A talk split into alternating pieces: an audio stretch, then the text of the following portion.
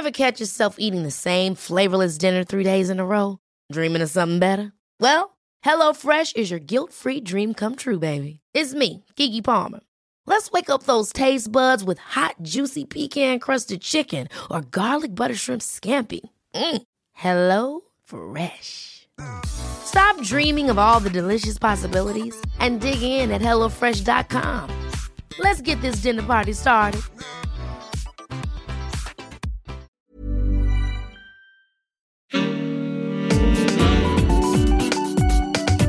Queer as Berlin. Der Schwule Hauptstadt Podcast mit Michael Mayer.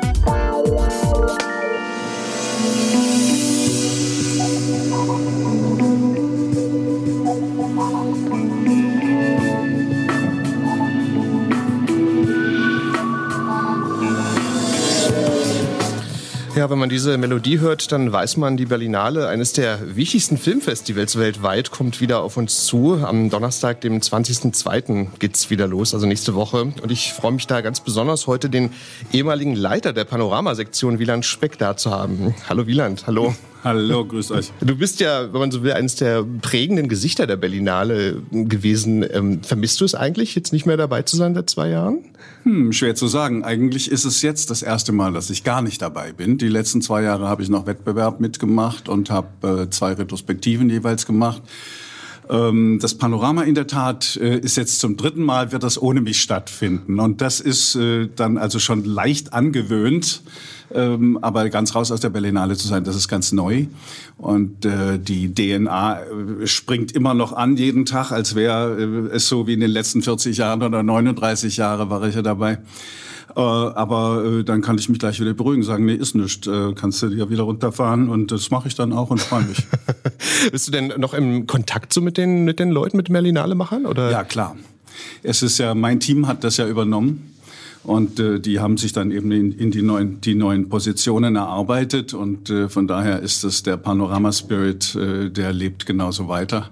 Und das war mir auch wichtig, weil ich habe es ja auch übernommen von Manfred Salzgeber damals, der das Programm gegründet hat. Und diese Fundation hatte ich äh, dann eben über 25 Jahre dann als Leiter vom Panorama und äh, sollte natürlich so äh, weitergehen, weil es schon ein Alleinstellungsmerkmal ist unter diesen großen Programmen, die es gibt in der Welt. Das sind vielleicht zehn Programme von diesem Gewicht. Und, äh, du meinst das Filmfestivals, meinst du jetzt? Oder, oder? Nee, Programme in den großen Festivals. Ne? Also Cannes hat ja auch ein Certain Regard und eine Ach so, okay, Quinzaine ja. de, la, äh, ja. De la Critique und Quinzaine de Réalisateur. Äh, äh, jedes große Festival hat mehrere Sektionen, könnte gar nicht nur mit einem Wettbewerb äh, existieren. Und äh, von diesen eben von diesen großen Seitenprogrammen gibt es etwa zehn, sage ich jetzt mal, vielleicht sind es auch nur acht. Und eins davon ist eben Panorama und das ist doch sehr anders als die anderen.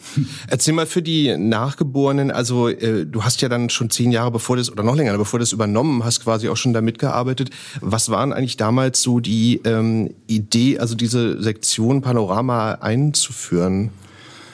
Die Historie ist so, dass der Wettbewerb in den 60er Jahren immer mehr und mehr Kritik bekam, natürlich auch durch die neue Generation die dann als 68er, sage ich jetzt mal im weitesten Sinne, äh, bis heute eigentlich noch äh, als Generation bekannt ist.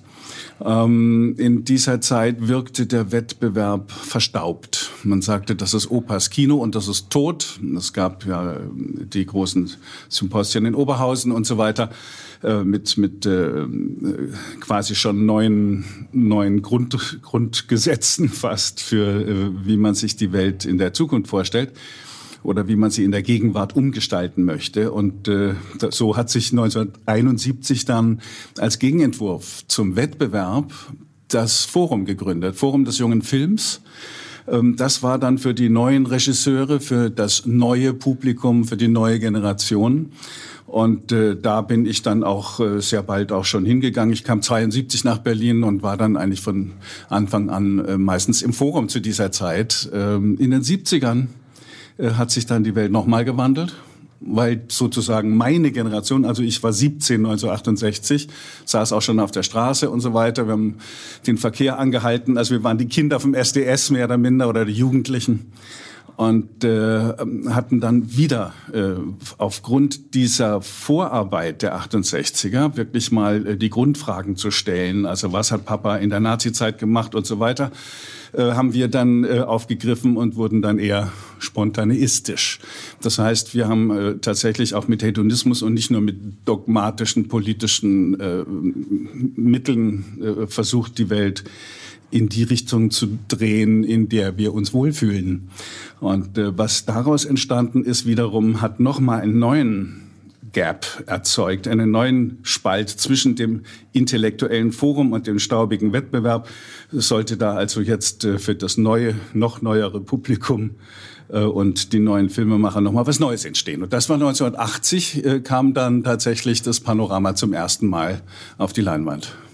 Nun ist ja bei dir interessant, dass du ja selber Filmregisseur warst, bist. Ähm, das könnte ich mir vorstellen, ist ja auch hilfreich, wenn man selber bei der Berlinale arbeitet, ne? weil man natürlich das Geschäft dann auch nochmal kennt von der Seite, oder? Wie, wie hast du das empfunden? Naja, zum, zunächst äh, war ich Videomacher in den 70ern. Das war ja auch das neue Medium und äh, damit war man natürlich auch, auch sehr in der Nähe vom Forum.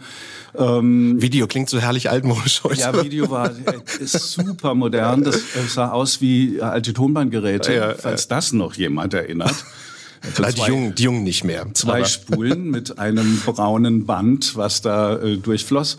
Das wurde magnetisch aufgezeichnet und so eben auch das Bild. Die Aufnahmen sehen heutzutage grässlich aus, beziehungsweise wenn man sie ein bisschen bearbeitet, dann finden ganz junge Leute es wieder super schick, wenn man Weil es so, so körnig ist, ne? Ja, so, weil so. es Bildstörungen gibt. Das gibt's ja gar nicht mehr. Die Stimmt, die Spratzer, weil die da drauf sind, genau. Genau. Äh, heute ist es ja, wenn ein Problem, dann hat man diese Digitalflecken, aber die sind ja nicht so sexy. Vielleicht sind die in 30 30 Jahren sexy, wer weiß. Auf jeden Fall ähm, aus dieser Zeit heraus ähm, kam ich dann auch zum Kino machen. Hatte ein Kino in Kreuzberg, das Tali-Kino, eines der ältesten Kinos äh, Deutschlands. Heute weiß man, es ist das älteste noch laufende Kino, weil es Movimento muss man vielleicht sagen an der Stelle. Heißt ne? jetzt Movimento, genau. Und ähm, so bin ich also übers äh, Film machen. Ich war dann auf der Filmschule in San Francisco, habe meinen ersten Film gemacht und der hat wurde eingeladen zur Berlinale. Ach so, ah, okay. Das heißt, ich kam mit einem Kurzfilm aus Amerika zurück. Erzähl mal, was war denn das für ein Kurzfilm? Naja, äh, man muss dazu sagen, ich wollte eigentlich hier auf die Filmschule. Ich wollte auf die DFB, war eine äh, politische Filmschule, aber die mochten nicht so gerne jetzt meine anarchistisch, spontaneistische, schwule Herangehensweise. Das war denen too much. Die waren eher so im, im Stil von ähm, Arbeiterkind muss sozusagen äh, äh, dogmatisch links äh, die Welt in eine bestimmte Richtung drücken wollen. Und das war bei mir dann schon wieder aufgelöst, weil du hast bisher schnell beim Klassenthema eigentlich immer, heute noch. Oder heute erst recht wieder, möchte man sagen. Und das war eben damals äh, sehr dogmatisch gesehen und äh, wie Fassbinder auch, äh, wurde ich nicht angenommen. Ja. Fand es also deshalb nicht ganz so schlimm und bin ans Art Institute in San Francisco da hat George Kucha eine Klasse gehabt. Und George Kucha war, ist einer der großen independent äh, amerikanischen Underground-Filmer. Ich habe schon Filme von ihm gezeigt, oder wir, das war natürlich eine kollektive Sache, das Kino zu betreiben, haben äh, schon Filme von ihm gezeigt. Äh, das sind echte Underground-Teile, äh, ohne Geld gemacht, aber mit sehr viel Fantasie. Und äh, da bin ich hin, habe mein erstes Filmchen gemacht und bin mit diesem Film zurückgekommen nach Berlin. Entschuldigung, aber das war dann irgendwie so wie Kenneth Enger oder so? Oder? Ja, in gewisser Weise. Ähm, also auf jeden Fall poetisch und äh, vor allem eben äh, sagen wir mal, wenn jetzt ein Sturm sein sollte, ne, dann hat man halt äh, gepustet und Laub geschmissen und gewedelt und irgendeine Plastikfolie gerattelt und also man hat alles selber gemacht. Ja, ja. Handmade, okay. Äh, es gab zwar damals natürlich auch schon Tonbandaufnahmen oder Schallplatten mit Geräuschen, aber äh, die hat man letztendlich äh, fast nie benutzt weil man das alles irgendwie selber hinkriegen wollte. Naja gut, in diesem Schwarz-Weiß-Film auf jeden Fall, da ging es auch schon heftig zur Sache. Es war auch schon sehr erotisch und, und emanzipatorisch aufgeladen. Kleiner Männerfilm. Und äh, der wurde genommen. Da war ich ganz überrascht. Es ist natürlich eine lustige Geschichte, einfach deshalb, weil unser Vorführer von damals, ich habe zwar auch vorgeführt, aber wir hatten einen Hauptvorführer aus dem Tali-Kino, war inzwischen Vorführer bei der Auswahl vom Wettbewerb der Berlinale. Okay. Und äh, dem habe ich meinen Film gezeigt und der fand den so toll, dass er ihn einfach mal eingeschmissen hat. Also das wäre heute wahrscheinlich nicht mehr denkbar.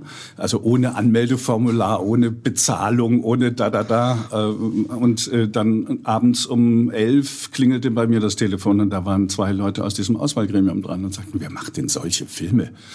Und dann sage ich ja, ähm, ähm, und dann wurde er eingeladen. Verstehe. Und so bin ich da zum ersten Mal 81 dann als Filmemacher gelandet und 82 habe ich schon da gearbeitet. Ich habe mich immer gefragt, das habe ich auch irgendwie nicht recherchieren können. Und zwar, also dein Film Westler, der unglaublich bekannt ist, ja einer der bekanntesten Berlin-Filme, wenn man auch so will. Also vielleicht ganz zwei Sätze erklären. Also die Liebe zwischen einem Ostberliner und einem Westberliner, alles ganz schwierig zu Mauerzeiten und so weiter. Ist ja, glaube ich, auch so ein bisschen autobiografisch auch der Film. Ne? So, ähm, das war ja, glaube ich, schon so ein kleiner Erfolg damals auch. Ne? Ich habe mich dann immer gefragt, ähm, warum hat Wieland Speck eigentlich keinen zweiten Film da? Oder, oder nicht, nicht einen Film, also nochmal so in der, nicht in dem Stil, aber ich sag mal noch so einen Film danach gemacht. Warst du mit der Berlinale dann schon zu beschäftigt dann damals? Oder? Nee. Das ist eine sehr gute Frage, weil sie ein, ein, äh, die deutsche Situation und das Brennglas legt, wie es damals war für Filmemacher. Also man hat auf Erfolg gar nichts gegeben. Es war tatsächlich eine Fernsehproduktion, aber ich hatte von Anfang an eben äh, klargelegt, dass ich damit ins Kino will. Ah, ich das wusste ich gar nicht. Wer hat denn das mitfinanziert? ZDF kleines Fernsehspiel. Ach so, ah, okay. Das berühmte kleine Fernsehspiel. Das berühmte kleine Fernsehspiel, berühmt vor allem, weil es damals eben großartige Filme gemacht hat. Damit möchte ich nicht mich selber loben, sondern zum Beispiel Derek Jarman. Ja, Jim Jarmusch auch, haben die auch gefördert. Jim Jarmusch, also eine Menge Filmemacher, die auch aus dem Ausland überhaupt keine Chancen hatten, überhaupt irgendwie finanziert zu werden. Und da kam das kleine Fernsehspiel rein und hat da tatsächlich die tollen Talente überall entdeckt. Und äh, ich hatte eben das Glück, das auch zu kriegen. Äh, obwohl die Geschichte, wenn man sie ähm, liest, äh, musste man ja aufpassen. Also ich habe ja illegal gedreht in Ostberlin. Das wäre natürlich offiziell gar nicht möglich gewesen. Also da musste ich dann auch flunkern und der Redakteur... Obwohl, warum eigentlich? Wegen dem schwulen Thema? Oder warum? Nee, nicht wegen des schwulen Themas. Das, äh, das kommt dann erst, wird dann erst aufregend, je nachdem, wie es in Szene gesetzt wird. Auch da war äh, natürlich nicht alles unbedingt einfach.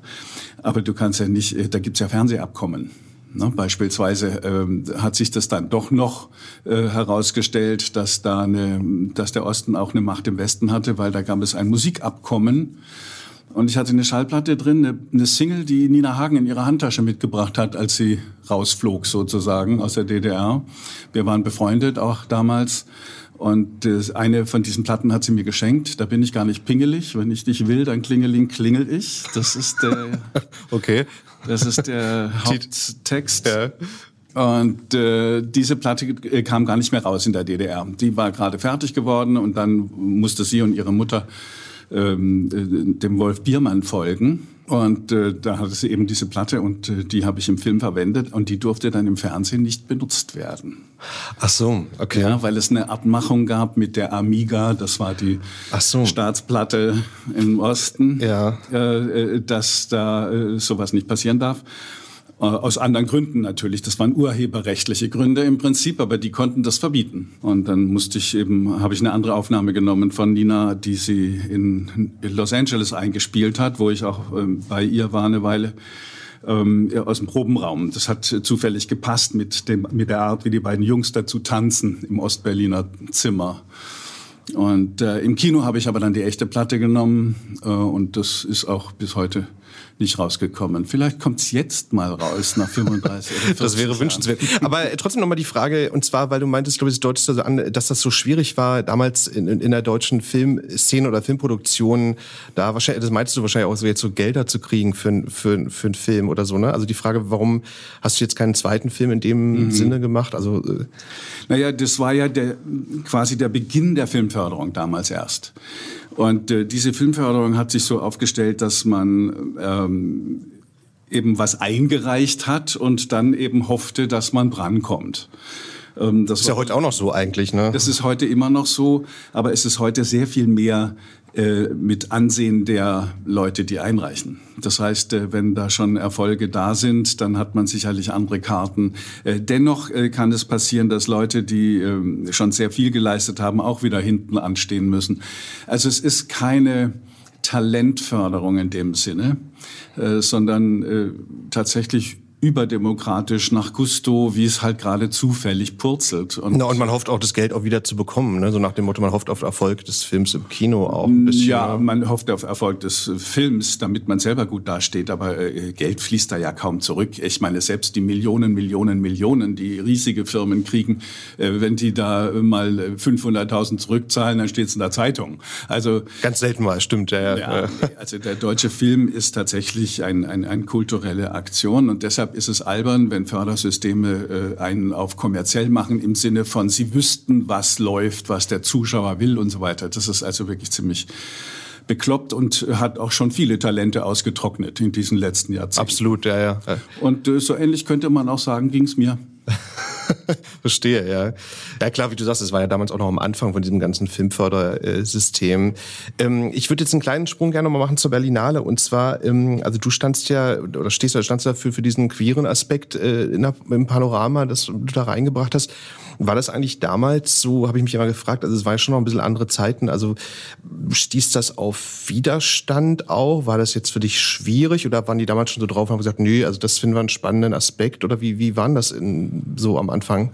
Ja, da hat man eigentlich ähm, nur intern drüber geredet und hat, äh, hat das einfach gemacht, um zu sehen, was passiert. Ähm, Moritz de Hadeln ist ja Chef der Berlinale geworden 1980. Der kam auch aus Locarno, wie jetzt neu, der neue Carlo Chatrian auch. Und ähm, wollte aus einer ähm, unbedeutenden Nebenreihe, die Infoschau heißt, eben ein eigenes Programm machen.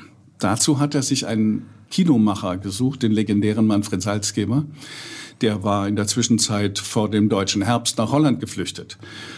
Der war auch einer der Mitgründer des Forums des jungen Films im Übrigen, mit, dem, mit denen er sich dann überworfen hat, mit äh, vor allem dem Paar, das es dann ganz lange äh, quasi in Alleinherrschaft geführt hat.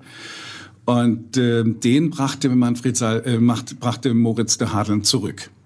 Und wenn er so einen Mann zurückbringt, der bereits ein queerer Aktivist auf, der, auf vielen Leinwänden Berlins äh, sich etabliert hatte, dann war schon mal klar, dass da ein gewisses Interesse ist, ein emanzipatorisches Interesse, äh, diesem Thema mehr Raum zu geben. Äh, es ist ja so, dass im Windschatten der allgemeinen Filmwirtschaft damals äh, die queeren Arbeiten sehr wenig waren. Man sagte damals schwule und lesbe, lesbische Filme, man sagte noch nicht queer. Ähm, das meine ich halt, es war noch nicht so, nicht so breit gestreut wie heute. Ne? als heute, ja, im Sinne von eben äh, radikaler, schräg ne? nicht passend, ja, ja. Ähm, als Negativwort. Im Prinzip ist ja queer ein verspätetes englisches äh, ähm, Ding, was wir ganz früh mit schwul gemacht haben. Schwul war ja nun nur Schimpfwort und ist heute zwei Sachen. Bei den äh, Kids äh, auf dem Schulhof unter Umständen immer noch Schimpfwort, aber äh, längst äh, sagt die Tagesschau äh, schwul-lesbisch oder irgendwas. Ja? Also von daher, es ist tatsächlich eingesunken, dass die heterosexuelle Familie schwule und lesbische Kinder macht und Transkinder macht. Die fallen also nicht vom Himmel, die werden auch nicht von außen eingeschleust, um die Gesellschaft zu zersetzen, wie man das in Polen fürchtet, sondern die Familie kreiert eben einen bestimmten Prozentsatz, irgendwas um die 10 Prozent, an Kindern, die nicht heterosexuell sind. Und äh, das hat man inzwischen kapiert, bei uns zumindest. Äh, das ist natürlich auch mit ein Erfolg, also nicht nur der Schwulenbewegung, sondern eben auch der filmischen Arbeit, der medialen Arbeit, die wir geleistet haben über die Jahrzehnte. Das muss man auch so sagen. Ich würde dich gerne fragen, und zwar ähm, die Etablierung oder Einführung des Teddy Awards, das war ja damals auch ein äh, großes Thema. Ich, ich meine, ich war ein bisschen zu jung, aber ich habe dann irgendwie am Anfang immer gedacht, also würde ich heute nicht mehr denken, aber ich habe gedacht, okay, also gibt es eigentlich so viele Filme, die, die jetzt quasi auszeichnungswürdig sind. Aber ich denke, da ging es ja um was anderes. Ne? Da ging es ja um so eine, ja, das Aufmerksam machen. Ne? So, es war, glaube ich, jetzt, es hatte so mehrere Seiten, glaube ich, ne, dass ihr den, den Preis erfunden habt. Ja, beides. Äh, wir haben eben von Anfang an, also von 1980, als ich noch gar nicht dabei war, bis dann mein erster Film 81, war ja auch ein äh, schwuler Film, war da schon ein Augenmerk drauf, genauso wie auf Feminismus, auf Rassismus, auf ähm, einfach die sozusagen die unterprivilegierten äh, Themen, die haben uns natürlich besonders interessiert. Und äh, am Anfang musste man beispielsweise lesbische Filme konntest du suchen, suchen, suchen, suchen und hast nur alle zwei Jahre einen gefunden oder noch alle drei Jahre. Äh, das wurde dann eben laufend besser. So war es auch mit den schwulen Filmen. Da gab es dann nicht nur mehr, sondern die wurden auch besser in dem Sinne.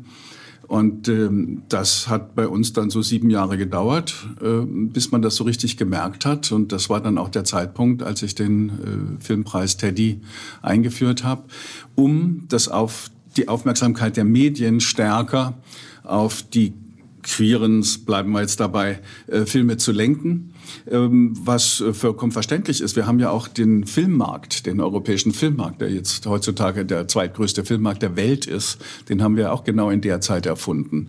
Mit dem Grund, dass wir wollten, dass die Filme, die wir im Programm haben, größere Aufmerksamkeit bekommen. Denn äh, im Prinzip hast du ja ein Filmkunstprogramm gefahren, das dann nur im Festival läuft und dann waren die Filme weg. Und unterm Jahr wurden die Leute mit den amerikanischen Mainstream-Dingern vollgeknallt.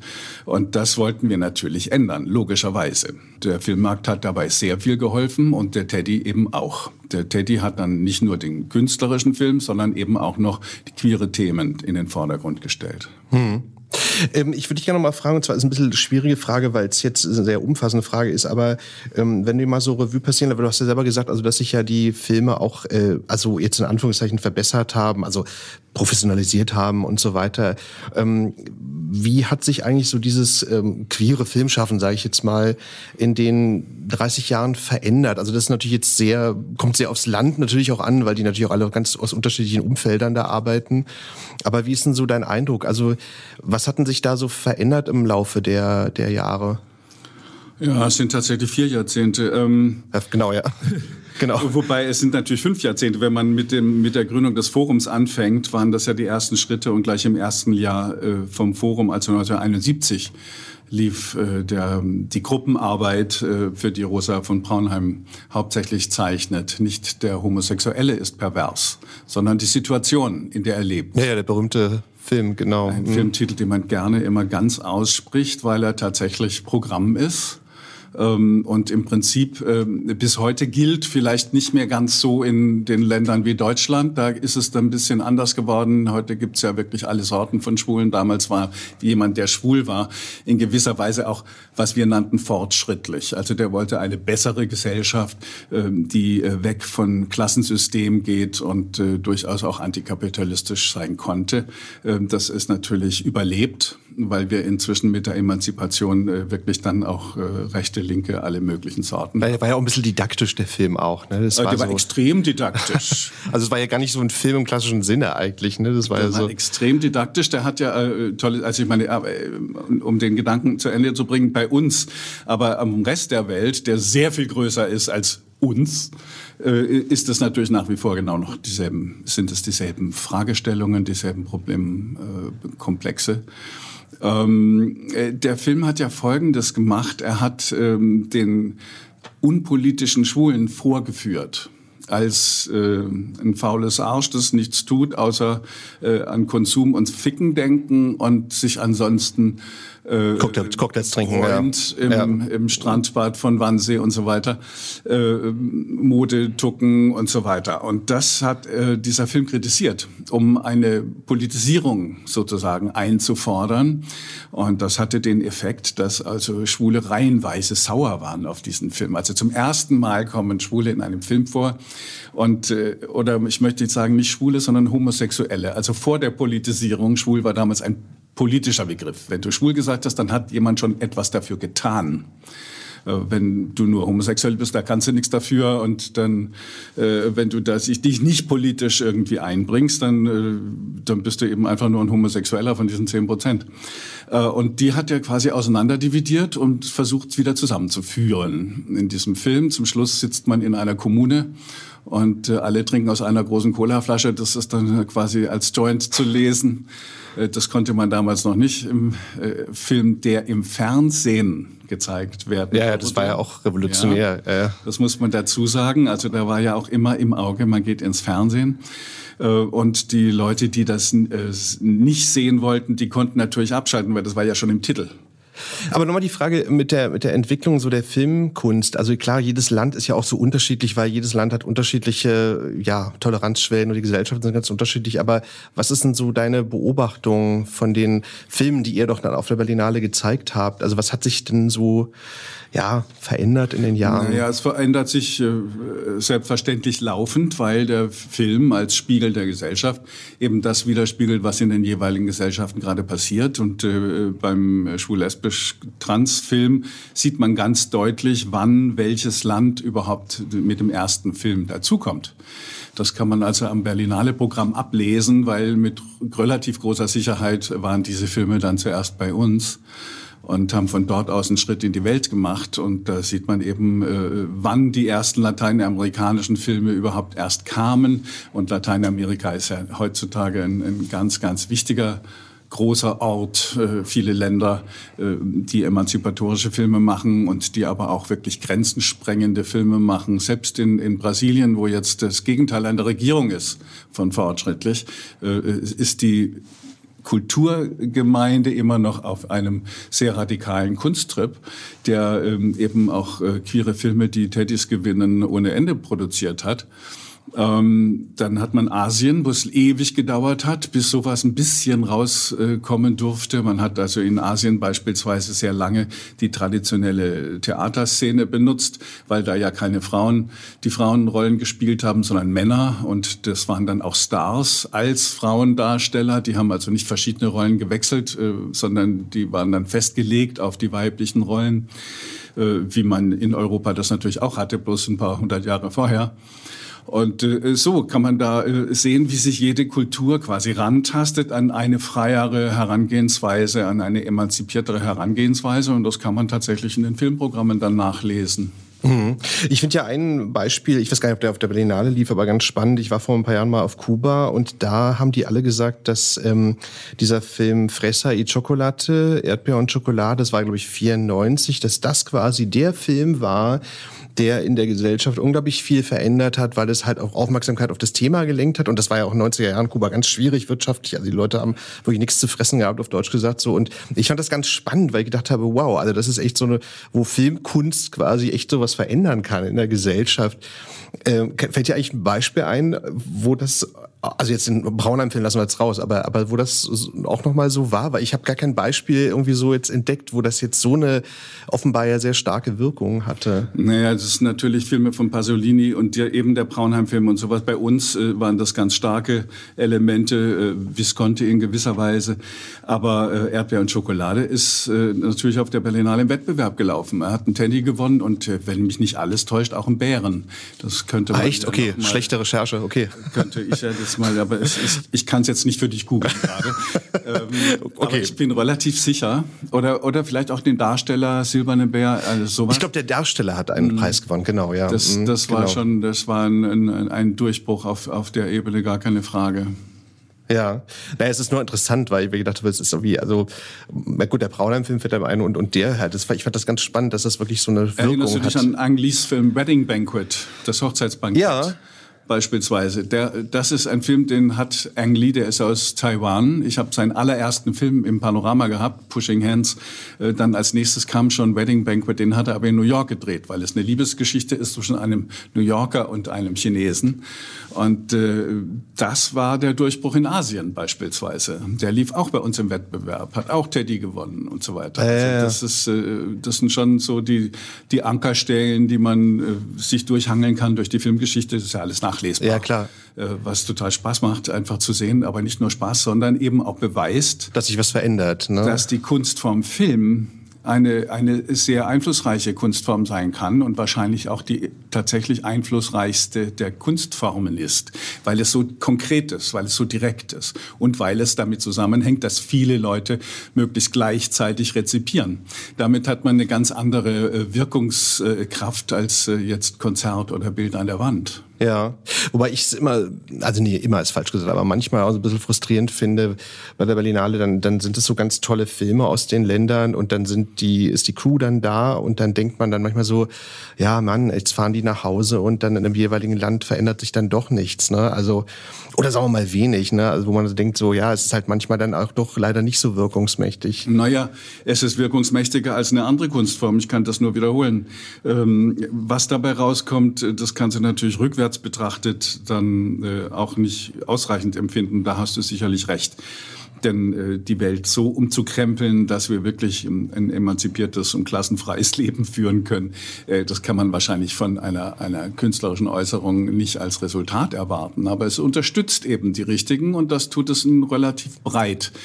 Also das war jetzt keine Kritik an den Filmemacher. Ich meine nur halt, manchmal ist es halt so, so, ist es so, die fahren dann nachher, also wie, ja, Bras ja gut, Brasilien, okay, da gibt es ja auch sehr unterschiedliche Gruppen und Klassen und so, ne? Aber wo man denkt, meine Güte, aber naja gut, in der Le Welt leben wir jetzt halt gerade. Naja, so. die Idee ist ja bei so einem Festival auch, dass eben, dass man nicht nur an dieser Stelle den Film zeigt und irgendwas damit erreicht, während er läuft oder in der Diskussion danach, sondern dass man eben mit dem Filmmarkt und mit Preisen diesen Filmen ein langes Leben gibt. Ne? Also die Karriere von Filmen beginnt in Berlin oder in Cannes oder in Venedig oder in Toronto, das sind so die, die, die vier großen Festivals, äh, beginnt da. Und hier ist ja ein großer Teil unseres wichtigen Publikums sind ja äh, Festivalmacher auf der ganzen Welt, die diese 100.000 Festivals machen.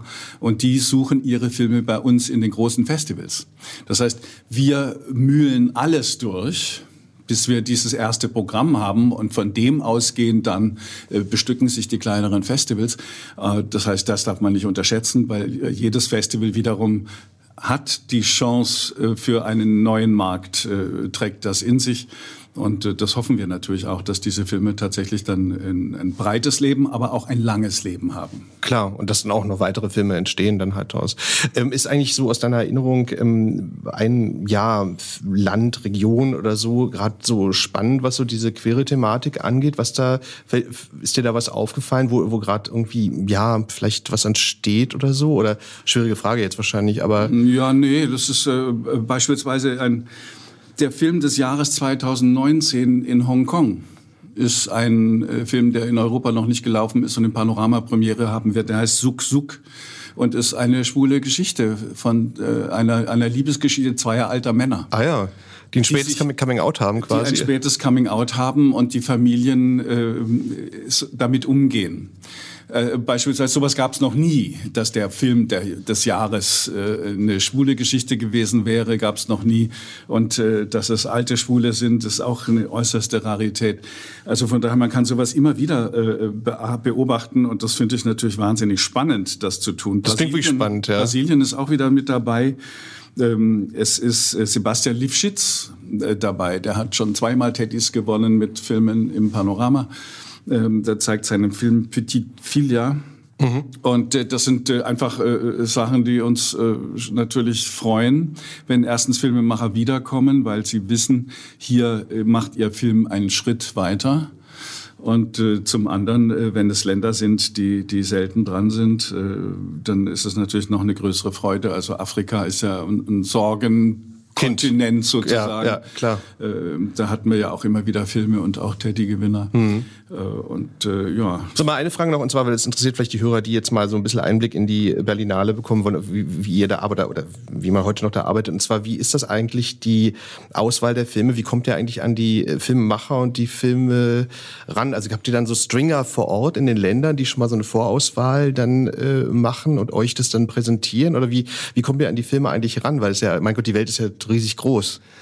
Naja, erstens äh, wollen natürlich alle Filmemacher äh, eh nach Berlin oder Venedig oder Cannes. Klar, ja.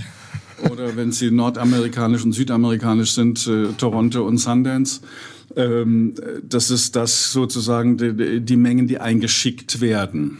Das sind, äh, das sind wahrscheinlich drei Viertel der Filme. Und das andere Viertel macht wahnsinnig viel Arbeit. Das heißt, äh, es ist ein Heer an sogenannten Delegierten. Das sind Leute, die in verschiedenen Ländern, in denen eine Filmindustrie überhaupt äh, stattfindet, ähm, vor Ort sind und das ganze Jahr über die Produktion scannen, um zu gucken, was könnte für Berlin interessant sein.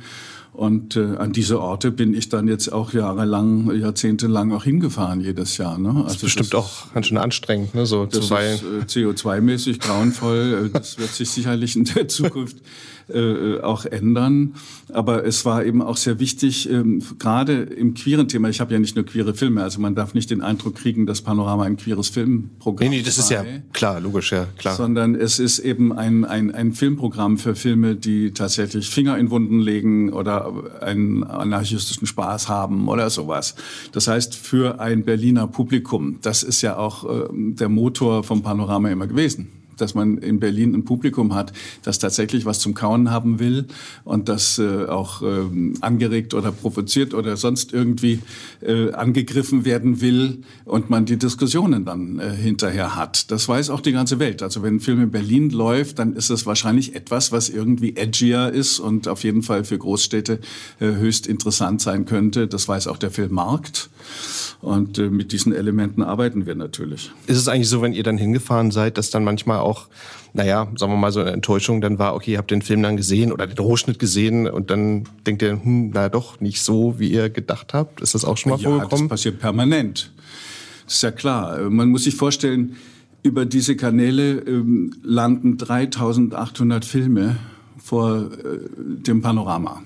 Also nur fürs Panorama? Das ist nur das Panorama. Oh, wobei ja, okay. viele von, also mehr als die Hälfte dieser Filme natürlich auch gerne im Wettbewerb wären oder im Forum oder in Generation in den anderen Programmen. Äh, da überlappt sich das natürlich, aber Panorama hat die größte Menge zu verarbeiten. Also wow. so, war, es die letzten Jahrzehnte. Bei wie viel Filmen? 100 Filmen oder wie viel? Äh, bei 50 Filmen. 50 Jetzt ist es aber kleiner.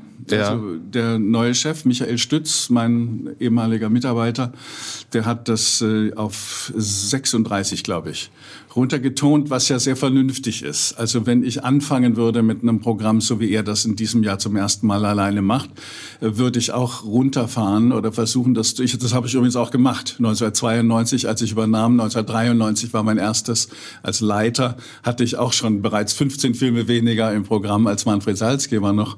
Äh, erstens gibt es einem mehr Luft, sich zu sortieren und zweitens ist es so, dass natürlich immer zu viele Filme laufen. Also die Beschwerde kommt zwar in der Regel nur von von, der Presse.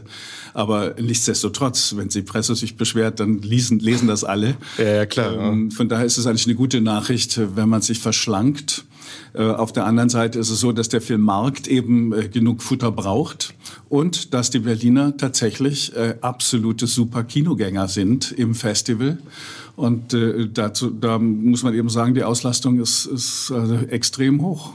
Ja, das sind ja auch einfach, ich finde Panorama oft auch echt interessanter als das Wettbewerb. Also ich habe da immer ein gutes Händchen. So, also es war einfach irgendwie spannend. Also, womit die, klar, im Wettbewerb laufen ja auch tolle Filme, so ist ja nicht, ne? Aber es ist halt einfach so, Panorama ist immer eine gute Adresse. Ich würde dich gerne mal was fragen, um auf die queere Thematik zurückzukommen. Und zwar, es ist so ein, so ein Zitat, was mir irgendwie so durch den Kopf geht. Ich habe mal vor einem Jahr so ein Interview gemacht mit Alan Hollinghurst, der britische Schriftsteller, und der hat mal, gut, der ist ja jetzt äh, Mitte 60, glaube ich so, und der hat dann mal den Satz gebracht dann in einem Interview, dass er findet, findet, dass so die Zeiten, wo die Repression, sagen wir mal, jetzt noch größer war, dass das für ihn als Schriftsteller in seinen Geschichten also literarily more rewarding ist, hat er gesagt. Also nach dem Motto, das ist einfach spannender, die Fallhöhe ist eine andere so. Und ich habe mich dann immer gefragt, so, okay, ist ja ein bisschen zynisch auch, muss man mal sagen, so nach dem Motto, wenn es unterdrückerischer ist, sind die spannenderen Geschichten. Aber wie siehst du das im Hinblick auf die Filmkultur? Ist das dann irgendwie manchmal auch so, obwohl man es den Leuten ja nicht wünscht im Alltag, um Gottes Willen, aber ist das dann schon so, dass das dann die spannenderen Geschichten manchmal hergibt? Oder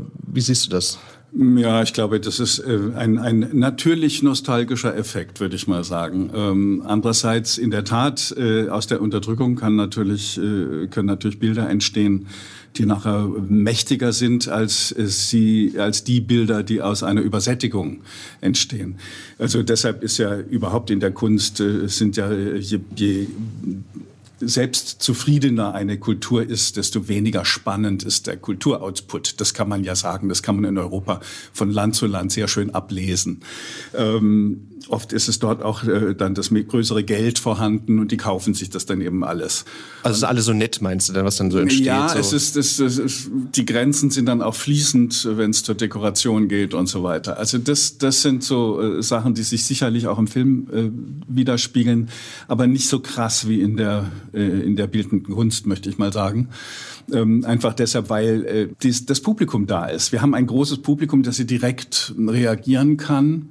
Und äh, diese direkte Reaktion ist natürlich auch immer eine Art von Regulation, äh, wie die Filmkünstler selber äh, agieren. Es sind ja nicht viele, die sagen, Publikum ist mir wurscht, ich mache einen Film für mich. Äh, gibt es natürlich auch, aber äh, das ist eine, das ein Promille den meisten ist schon klar, sie wollen ein Publikum haben, sie möchten einen Austausch haben und das ist äh, eben sehr viel konkreter. Dadurch ist, glaube ich, diese Gefahr auch äh, geringer. Nichtsdestotrotz, wir sehen ja jetzt, was mit äh, queeren Filmen aus, aus Deutschland beispielsweise in den letzten zehn Jahren kommt, das war nicht so brillant. Also da ist das wäre gleich meine nächste Frage gewesen, ja, genau. Das ist da relativ äh, äh, tja, ich weiß gar nicht, wie ich sagen soll, ein bisschen bräsig geworden. Und das liegt vielleicht auch daran, dass äh, wir ja die Rechten auch sagen, was halt, was müsst ihr immer das Maul so aufreiten, jetzt dürft ihr schon heiraten, haltet doch jetzt mal die Klappe. Ne? So, äh, also dieser Effekt, den gibt's natürlich auch noch irgendwo immer im Gebüsch, aber äh, die brennenden Geschichten sind, äh, werden zurzeit, glaube ich, nicht queer erzählt bei uns. Ja. Ähm, aber interessant, wie warum, warum, also zum Beispiel Matthias Frings, der hat mir mal erzählt, das war jetzt auch bezogen auf die Literatur, aber dass er auch denkt, er hat jetzt irgendwie keinen tollen queeren deutschen Roman seit zehn Jahren mehr gelesen. Also jetzt mal zugespitzt formuliert so. Und ich kann es nicht ganz so beurteilen, weil ich mich da nicht ganz so gut auskenne, aber ich fürchte, er hat recht. Wahrscheinlich ist das so. Ne? naja, es sind natürlich auch viele Leute gestorben. Das muss man äh, immer wieder im Auge haben. Ne? Also die Generation, die jetzt noch schreiben würde, meine Generation, von denen sind einfach die Hälfte weg. Gerade aus dem kreativen Bereich. Also ich weiß nicht, ob man das statistisch äh, durchhalten kann, wenn man das so sagt. Aber im Statisten, äh, im, im, im, im kreativen Bereich fällt es extrem auf, weil diese Leute alle noch reden würden, noch sprechen würden, noch Filme machen würden. Und Na gut, wobei man natürlich sagen muss, du kannst natürlich theoretisch auch eine spannende Geschichte erzählen, wenn du 25 bist. Also wenn du, wenn du ein Talent dafür, also. Ja, aber wenn die Filme von den Alten nicht da sind, dann inspirieren sie auch die Neuen nicht. Also es ist auch ein Stimmt. Inspirationsgap, Stimmt, der ja. an dieser Stelle stattfindet. Ja, ja. Und äh, das, das muss man auch mit bedenken und mit beleuchten und vielleicht daraus sogar irgendeine Kraft ziehen für irgendetwas, für irgendwelche neuen Produktionen. Ne? Ja, ich meine, es ist also ich dieser Film vor ein paar Jahren. Ich meine, gut, es war jetzt irgendwie kein Meisterwerk, aber freier Fall, den fand ich insofern interessant, weil der mal ganz schön beleuchtet hat. Okay, also ist es noch nicht überall in Deutschland so toll, ne? Also irgendwie zwei Polizisten waren es ja, glaube ich, ne? So, also es war jetzt kein Meisterwerk, aber ich habe gedacht, nee, aber finde ich schon berechtigt. Ne? Man denkt ja immer, es ist alles so frei, so und ist es halt nicht. Ne? Also naja, es ist halt der nächste Schritt. Äh, Wenn es halt ins, ins Polizistenmilieu, sag ich mal, äh, geht, dann ist es eben ein Schritt, der bis dahin noch nicht gemacht worden war, auch in unserer Kultur nicht. Das heißt, es ist ja auch immer wieder Klassengesellschaft. Ja? Äh, muss man gucken, wo was stattfindet und wie weit es eben dann in, in einer nicht nur Toleranz, sondern Akzeptanz und, und, und tatsächlich einer Gleichberechtigung endet. Äh, da sind wir natürlich noch lange nicht, lange lange nicht an einem Ende. Es ist halt so, queere Leute sind eine Minderheit. Und alle Minderheit, das sieht man, wenn man mit schwarzen Deutschen spricht, wenn man mit ähm, äh, Migrationsleuten, je nachdem, was für eine Erfahrung sie haben. Viele von denen sind ja ganz oben gelandet. Viele Schwule sind auch oben gelandet, aber ganz viele eben nicht. Und äh, das, da muss man eben gucken, ist das Struktur oder ist das Klasse? Die Dinge muss man dann analytisch ein bisschen auseinanderhalten, um politisch reagieren zu können und nicht nur in diesem, was wir jetzt heutzutage fürchterlich haben, einen Emotionssumpf. Also äh, Deutschland hat ja keine Gefühle mehr, sondern Emotions. Äh, in diesem Sumpf kommt man ganz schlecht zurecht, sich politisch zurechtzufinden. Also diese Aufgeregtheit meinst du jetzt? Diese, ja. Diese, ja, ja, ja. Naja, ich meine, das hast du ja, glaube ich, auch gerade so angedeutet. Ich meine, es sind ja natürlich, die Themen sind ja immer noch da. Also es ist ja nicht Klar. so, dass Deutschland eine konfliktfreie Gesellschaft wäre. Also das ist ja Unsinn. Also insofern. Ja, ja, ist ja gar nicht, das ist ja Paradies oder was? Genau. Aber sag mal, hast du eigentlich den Eindruck, also verfolgst du eigentlich auch so, so andere Kulturbereiche, also jetzt so, so Theater oder, oder Literatur oder so, wo du jetzt sagen würdest, okay, da findest du jetzt bei dem queeren Thema was spannend, was jetzt möglicherweise sich auch ins Kino übersetzen ließe? Oder? Weniger. Das oder? Kino übersetzen ließe, das ist natürlich immer so eine Frage. Äh, aber äh, ansonsten ist die Frage toll, weil genau das mache ich ja jetzt gerade. Ne? Ich muss jetzt also keine Filme mehr gucken. Darauf wollte ich ein bisschen auch hinaus, genau. sondern hast jetzt Zeit, genau. Sondern schaue mir tatsächlich viele Ausstellungen an. Äh, hier äh, Robert, äh, Norbert Wieski beispielsweise äh, in der Matthäuskirche. Den habe ich auch eingeladen demnächst. Ja. Mhm. Also das sind natürlich äh, tolle, tolle Sachen. Zeichen. Mhm. Ähm, und äh, dann hat ja, ich habe ja letztes Jahr Falk Richter, den Special Teddy also fürs, fürs Arbeits, fürs Werk äh, verliehen. Falk Richter ist jetzt nicht der große Filmemacher, sondern er ist Theatermacher. Und äh, als solcher aber äh, fand ich ihn radikaler und wirkungsmächtiger als eben der deutsche schwule Film zur Zeit. Und das äh, fand ich großartig und möchte gerne dann diese Inspiration eben zurückspiegeln auf die möglichen Filme, die man machen kann. Und äh, diese Art von, von Crossover zwischen den verschiedenen Künsten ist ja eh, äh, erstens mal hat es immer stattgefunden, zweitens muss man es immer wieder neu anstoßen, damit die Blasen, die nur ins Theater gehen und die Blasen, die nur Kino gucken und so weiter, dass die sich auch ein bisschen äh, vermischen und, und tatsächlich auch merken, man kann nicht nur im eigenen Saft schmoren, sondern schon drüber rausgucken. Und ich finde, dass Falk Richter das tut. Das stimmt. Ja. Wobei ein bisschen überschneiden sich die Blasen ja, glaube ich, wirklich ein bisschen so. Ne? Also, ähm, mal, ich würde dich noch fragen, und zwar, äh, könntest du dir eigentlich vorstellen, nochmal selbst einen Film zu machen? Oder ist das, wie sagst du, ist es dir zu anstrengend, zu aufwendig? Oder, oder ist so das für dich als Macher völlig durch? So? Also es ist, äh, ich bin ja gerade, wie gesagt, äh, frisch im Emanzipationsprozess von der Berlinale. äh, gucke also kaum bewegt Bild. Ah, echt? Und, ja, auch, auch nicht äh, zu Hause auf dem Sofa? Nee, ich nee, nee, möchte ich jetzt im Moment. Äh, Na gut, wenn man so viele Filme geguckt hat. Ein bisschen hat. schon, aber also das, es gibt natürlich schon so ein paar Sachen, die ich äh, dann anschaue aus Interesse, weil es auch Leute sind natürlich, die sich an mich wenden ja. und so. Aber ähm, im Prinzip versuche ich ein Sabbatical hinzukriegen. Äh, Können wir vorstellen, niemand ja. bezahlt. Ne? Jetzt bin ich ja raus aus der Bezahlschiene. Aber äh, währenddessen konnte ich das nicht machen. Das konnte man in dem Job nicht. Das hing Klar. alles an einer Person. Klar, ja. Und das habe ich auch bewusst so gesteuert. Ich wollte keine demokratischen Entscheidungen bei Kunst, äh, weil ich finde, demokratisch ist für Politik. Und das sollte man trennen. Jetzt inzwischen ist die, wenn die Demokratie immer äh, schwieriger wird in der Politik, also in Deutschland noch nicht so weit, aber in vielen Stellen der Welt, die ursprünglich mal als Hochburgen der Demokratie galten und jetzt nur noch Populismus herrscht, dann äh, wundert man sich, äh, vielleicht muss man das in der, Kult, in der Kultur dann auch anders äh, wieder zurückspiegeln. Naja, jedenfalls, was war deine ursprüngliche Frage? Hatte ich wieder vergessen. ja, ob du, ob du nochmal, ja, so Bock hättest, selber einen Film zu machen. Ah ja, ja, ja wichtige Frage. Habe ich offensichtlich verdrängt, während ich elaborierte auf, auf, andere Themen. Äh, Schwierig zu sagen. Ich habe mehrere Drehbücher, zwei Drehbücher, die sind eigentlich drehfertig, die liegen aber schon, muss ich sagen, seit 1989, 90. Die wären damals sensationell gewesen. Heute hat das alles schon in gewisser Weise stattgefunden. Also ein Film beispielsweise geht zurück auf einen Roman von 1920, äh, der im alten Berlin spielt. Und äh, dort wollte ich mit den Mitteln, die ähm, Woody Allen ähm, kreiert hat mit seinen Mitarbeitern für den Film Selig, äh, wo er sich ja selbst reingerechnet hat in die Nazi-Zeit. Ach so, stimmt, Bild. ja, stimmt. Äh, das war ja noch vor der digitalen das äh, Technik. War ein toller so Film, wollte ja. ich das alte Berlin äh, quasi mit mit Mauer, also nee, das war noch zur Mauerzeit sogar. Okay. Also, ja. ja, also vor 89 geschrieben, äh, wollte ich das, äh, das das große Berlin äh, da nochmal angucken in einer schwulen Geschichte. Das ist ein Roman von John Henry Mackay. Das war ein Anarchist äh, in dieser Zeit und äh, kommt aus dem 19. Jahrhundert. Und der hat unter dem Pseudonym Sagita äh, einen Roman geschrieben, der heißt Der Puppenjunge. Und äh, das Drehbuch ist geschrieben. Aber jetzt, wenn ich das jetzt mal digital machen würde, würde es aussehen wie Babylon Berlin. Also das ist irgendwie so ein bisschen. Ich wollte gerade ja, sagen, ja. Das, das ist äh, an den Stellen werden die alten Sachen doch alt, obwohl einer ein Drehbuch geht zurück auf eine Novelle des Großvaters der Schwulenbewegung. Das ist äh, Karl-Heinrich Ulrichs, äh, nachdem ja auch eine Straße in Schöneberg und Tiergarten benannt ist die äh, dank Gerhard Hoffmann ausgetauscht wurde, der Name gegen einen Vorreiter des Nationalsozialismus, einem. Und äh, diese Straße äh, ist eben benannt nach dem Juristen, der in der Mitte des 19. Jahrhunderts äh, sich zum ersten Mal gegen den Preußen-Paragraph gestemmt hat, als äh, Deutschland sich anschickte, unter der preußischen Herrschaft eins zu werden. Und da sollte dieses preußische Gesetz plötzlich für alle Länder gelten. Und es gab ja Länder, die haben da vehement äh, die hatten das Gesetz gar nicht und wollten das auch nicht haben. Bayern beispielsweise hat sich sehr gegen dieses antischwule Gesetz gestemmt damals. Später haben sie sich dann ausgeschaltet, als nicht der Homosexuelle lief im Fernsehen. Ja, ja. Bayern war immer schon besonders. Ja. Also immer das Gegenteil.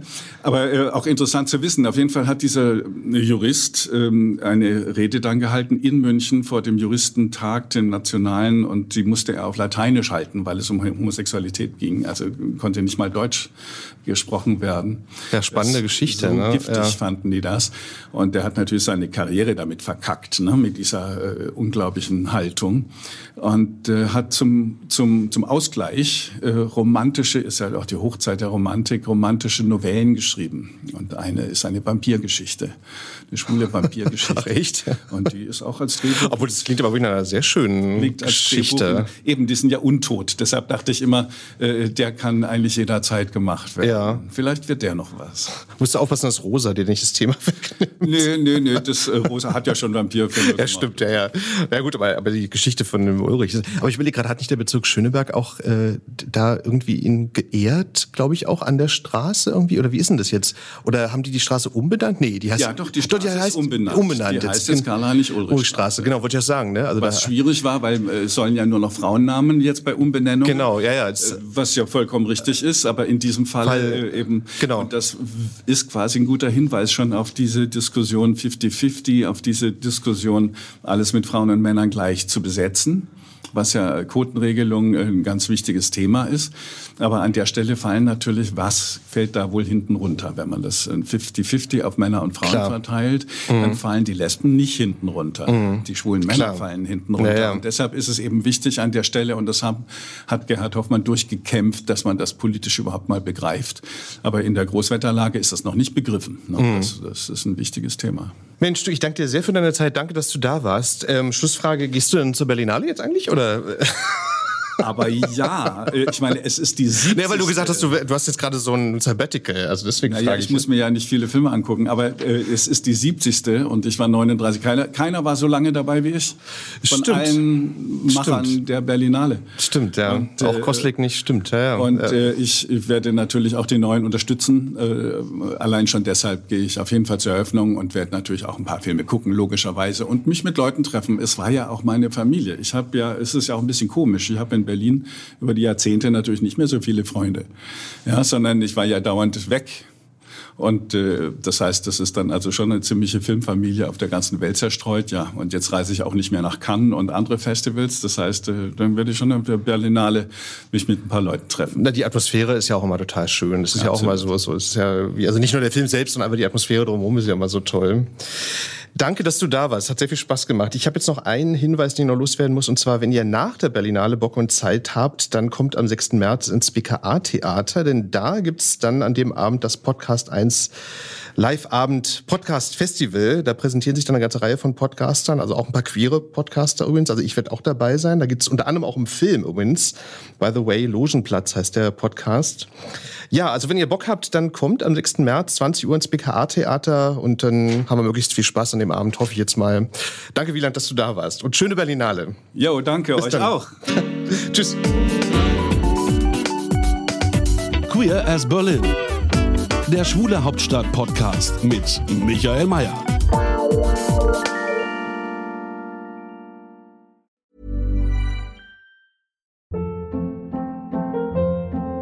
Hold up. What was that? Boring. No flavor. That was as bad as those leftovers you ate all week. Kiki Palmer here, and it's time to say hello to something fresh and guilt-free. Hello Fresh. Jazz up dinner with pecan-crusted chicken or garlic butter shrimp scampi. Now that's music to my mouth. Hello Fresh. Let's get this dinner party started. Discover all the delicious possibilities at hellofresh.com.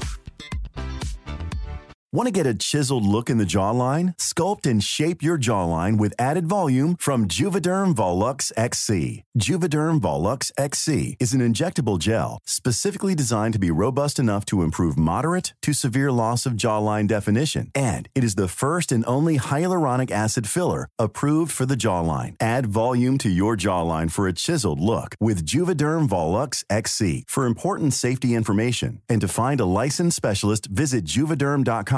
That's J U V E D E R M.com. not for people with severe allergic reactions, allergies to lidocaine, or the proteins used in Juvederm. Common side effects include injection site redness, swelling, pain, tenderness, firmness, lumps, bumps, bruising, discoloration, or itching. There's a risk of unintentional injection into a blood vessel, which can cause vision abnormalities, blindness, stroke, temporary scabs, or scarring. Talk to a licensed specialist to find out if it's right for you. Visit juvederm.com. That's J U V E D E R M.com.